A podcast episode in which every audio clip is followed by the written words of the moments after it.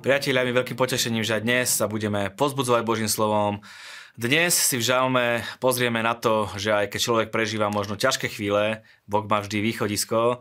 Z prvej knihy Korinským sa pozbudíme k tomu, že cieľom nášho života je skriesenie a z druhej kronickej knihy si ukážeme príbehy, z ktorých jasne vyplýva, že sa oplatí žiť s Bohom a riešiť životné situácie s ním.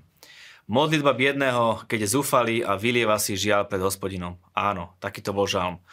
Určite si mal v živote situácie, kedy si bol tak povediať zúfalý, biedný a nevedel si čo ďalej. Možno m- podobne ako to opisuje žalmista. Veď moje dni sa rozplynuli ako dým, kosti mám žeravé ako pahreba. Srdce mi usychá ako pokosená tráva, aj chlieb už zabudám jesť. Od samého vzdychania mi telo vyschlo na kosť. Bdiem a som ako osamel vtáča na streche. Celý deň ma tupia moji nepriatelia, znevažujú ma tí, čo proti mne zúria. Veru, nič príjemné. Čo v takejto situácii pomáha? Niekto si myslí, že pomôže trápiť sa, sťažovať si alebo obviňovať všetkých okolo seba, ale tu máme jasný návod, čo funguje naprieč celou Bibliou. Jednoduché vyznanie a dôvera v Boha. Ty však, hospodín, zostávaš na veky, tvoja pamiatka je z pokolenia na pokolenie. Buď si istý, že keď dáš Bohu priestor, aby sa prejavil, pozveš ho do danej situácie, budeš mať správny postoj a správne vyznanie, akúkoľvek situáciu vyriešiš. Je možno ťažké vo chvíľach, keď si pohltený okolnostiami volať na Boha, priznávam, ale práve o to ide. Treba zmeniť svoju myseľ a povedať, pane, ty si vládcom každej situácie, pane, ja to sám nezvládnem, potrebujem teba, potrebujem tvoj dotyk, potrebujem tvoj pohľad, potrebujem tvoje riešenie. Ty vieš aj túto situáciu obrátiť na dobré a na tvoju slávu.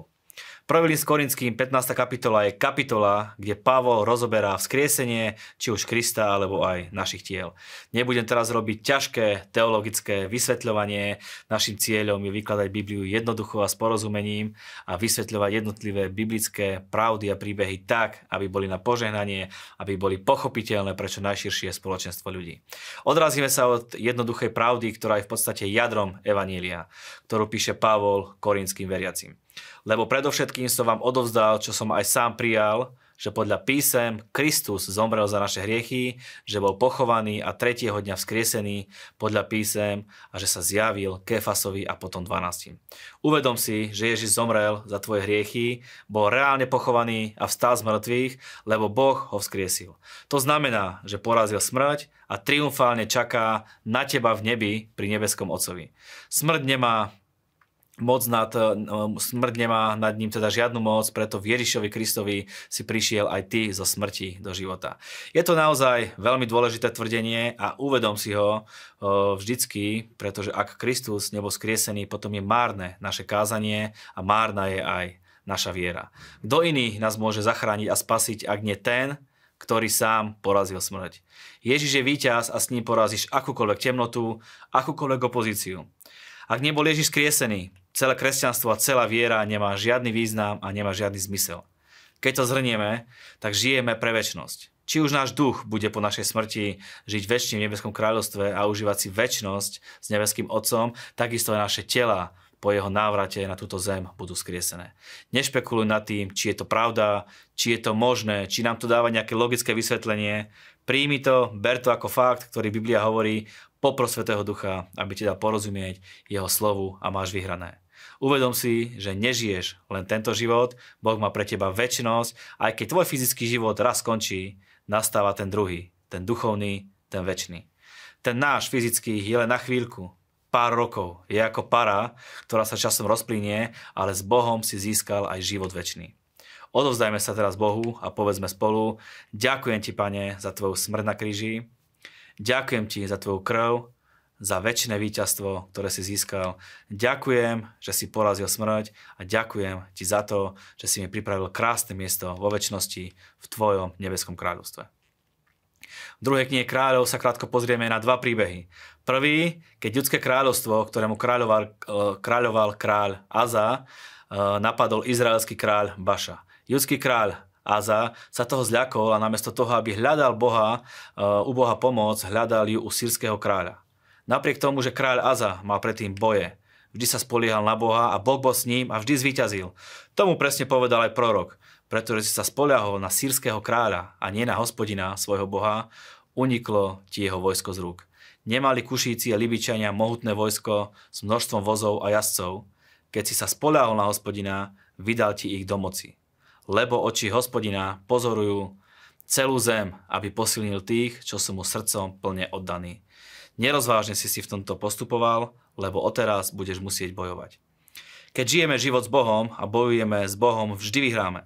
Nezabudaj na víťazstva, ktoré ti Boh dal a nehovor, nehovor si už také veci, že už som frajer, už som borec, mám skúsenosti, viem ako na to, zvládnem to a sám zvládnem akúkoľvek situáciu a zvládnem to inak, ako to bol naposledy. Vždy zapoj Boha, nech sa jedná o čokoľvek a o akúkoľvek výzvu. Nie je nič lepšie, ako byť vedený Bohom a mať to vedomie, že Boh je s tebou. Pomohol ti v minulosti, pomôže ti aj teraz. Ak pôjdeš vlastnou cestou, čaká ťa doslova katastrofa. Pozrieme sa na to, ako skončil kráľ Aza, ktorý na začiatku svojej vlády robil to, čo je dobré v očiach hospodinových. Pozrieme sa na koniec jeho života. V 39. roku svojej vlády Aza vážne ochorel na nohy, no ani vo svojej chorobe nehľadal pomoc u hospodina, ale u lekárov. Tak bol zavedený, že ani na smrteľnej posteli e, nevedel e, hľadať na Boha, nehľadal u Boha pomoc. Je to veľmi smutné. Človek môže byť zachránený, ale nevie sa pokoriť, aj tak zatvrdený, že stratí v živote všetko podstatné, hlavne väčšinosť, spasenie, zdravie, víťazstvo. Lebo oči hospodina pozorujú celú zem, aby posilnil tých, čo sú mu srdcom plne oddaní. Boh ťa posilní v každej jednej tvojej situácii.